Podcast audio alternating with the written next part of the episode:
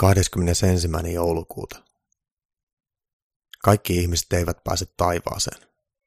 Esimerkiksi korruptoituneet poliitikot, katutappelijat, bitcoin-miljonäärit ja tietysti autokauppiat. Jos moista väkeä alkaisi lappamaan taivaaseen, se ei olisi enää niin autuas paikka.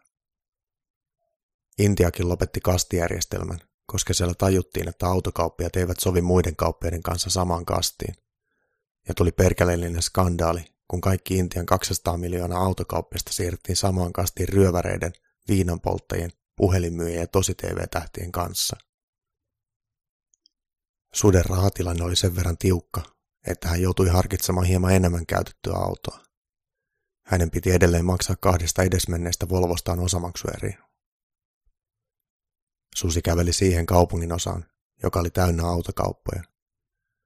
Jostain ihmeen syystä kaikissa kaupungeissa oli yksi alue, johon kaikki autokauppiat pesiytyvät. Ehkä kyseessä on jonkinlainen salajuinen rehellisiä ihmisiä vastaan. Sutta vitutti kävellä Volvo-kaupan ohitse. Hän tiesi, että Volvoon hänellä ei olisi varaa. Hän yritti olla katsomatta pihassa uutuuttaan kieltäviä V90. Seuraavaksi tuli Ford-kauppa, mutta hänellä ei ollut varaa siihenkään. Hänen piti kävellä vielä kilometri alueen reunamille, mikä oli selvästi ränsistyneempää ja surullisempaa aluetta. Viimein edessä oli suden budjetille sopivan näköinen liike. Rakennus oli tehty ruosteisesta aaltopellistä ja katolla oli käsin maalattu kyltti, jossa luki Viktorin käytetyjen autojen ja renkaiden liike. Pihalla oli 50 autoa, joista moni näytti siltä, että kelpasi enää varaosiksi. Susi oli varuillaan, kun hän astui sisään ovesta, jossa luki, että mymälä. Sisällä hallissa oli hämärää ja siellä oli paksu tupakan savu ja bensiinin katku. Sisällä salissa oli vielä noin 30 autoa. Osa oli sellaisia merkkejä, ettei susi tunnistanut niitä. Lähimmän auton peräpäässä luki balalaikka ja viereisen auton merkki oli Shunghuan. Huhu, onko täällä ketään? Susi sanoi äänekkäästi, mutta ei saanut minkäänlaista vastausta. On tunnettu tosiasia, joka on jopa tutkimuksella selvitetty, että autokauppiaiden toimintamalliin kuuluu se, että mitä innokkaammalta auton ostaja vaikuttaa, sen huonompaa palvelua se saa. Jos menet autokauppaan vaikka 30 000 euroa seteleinä kädessäsi ja kaulassasi roikkuu kyltti, haluan Ford Focuksen, maksan käteisellä, niin kuolet nälkään ennen kuin sinua edes vilkaistaan. Mutta jos joku vaikka ohikulkumatkalla poikkeaa kuselle tai ilmaiselle kahville tai vaikka molemmille autokauppaan, eikä edes harkitse auton ostoa, niin sitä parkaa autokauppiat piirittävät, kuin seitsemän kääpiötä piiritti uupumatta lumikkia. Huhu. Salin perällä olevasta kopista alkoi kuulla juomotölkkien kolinaa. Voi vittu taas, ähkäisi väsyneen kuuloinen ääni. Lisää kolinaa ja jotain lasista särkyi lattiaan. Pian kopista horjui ulos vastaheräinen näköinen mies, joka sulloi paitaa housuihinsa. Mies lähti hoipertelemaan sutta kohti ja joutui ottamaan välillä tukea autoista. Mitäs pannaan? Autokauppias kysyi. Mies haisi viinalle jo kymmenen metrin päästä ja silmät punottivat pahemmin kuin pavianin perse. Kauppias pieraisi samalla, kun veti vetoketjunsa kiinni. Ei, kun autoa tuli vaan ostamaan, Susi vastasi. Paljon sulla on rahaa? Kauppias kysyi. Kysymys oli hieman yllättävä. Tuota, ajattelin pari tonnia voisi sijoittaa. Siis jos löytyy hyvä auto. Mieluiten Volvo. Toimistokopista kuului lisää kolinaa ja heti perään naisen venäjänkielistä sadattelua. Mies alkoi karjumaan venäjäksi naiselle. Nainen vastasi kirkkumalla vielä lujempaa. Keskustelu oli äänekästä, sillä heidän välillään oli ainakin 30 metriä ja yksi seinä. Parilla tonnilla saisit vaikka vaan, vaikkapa tuota tällaisen uuden karhean Toyotan. Mies hoippui salin seinustalla olevan auton viereen. Kävellessään hän karjui naiselle venäjäksi. Nainen alkoi itkeä kopissa äänekkäästi ja teatraalisesti. Auto oli ollut ehkä joskus punainen, mutta nyt se oli haalea, ruskea ja likainen.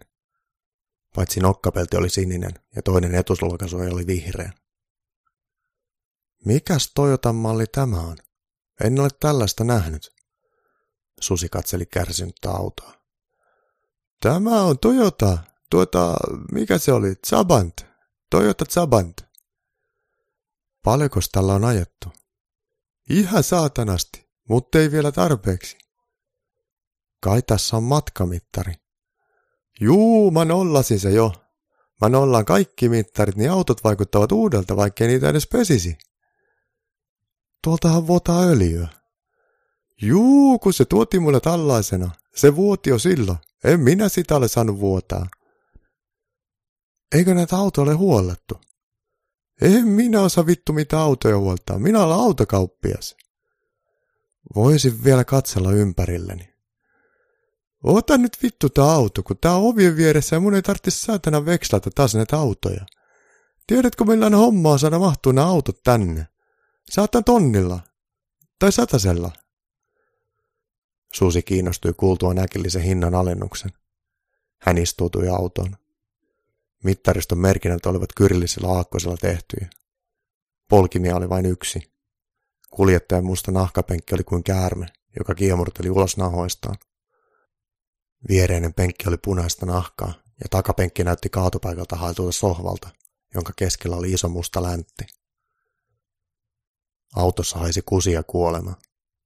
Kun Susi katsoi nokkapelin alle, hän huomasi, että joku osa oli korvattu muovisella mehukattipullolla, johon oli tökitty reikiä. Rautalanka ja Jeesusteippi oli siellä täällä. Takaluukossa oli verisiä pyyhkeitä, sorkkarauta ja voimapihdit. Takaikkunassa oli kaupan päälle vielä kaksi luodinreikää. Susi huomasi, että toimistokopista oli tullut ulos nainen pelkissä rintaliiveissä.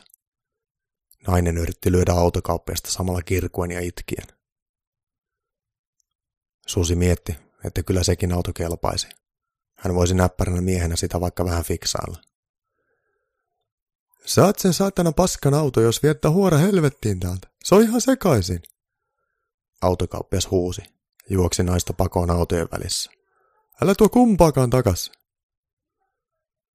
Jonkinlainen välirauha saatiin aikaiseksi, kun Susi lupasi heittää autokauppiaan seuralaiset minne tahansa paikkaan kaupungissa. Susi sai siitä hyvästä auton ilmaiseksi. Auton, jonka lähtöhinta oli 2000 euroa. Jos piti ikkunat auki, niin ettei autossa oleva löyhkä tai konetilasta sisäänvuotava pakokaasu haitannut, auto toimi itse asiassa ihan hyvin – vaikka oli ilmeistä, että yhtään Toyotan insinööriä ei ollut autoon kajonnut ikinä.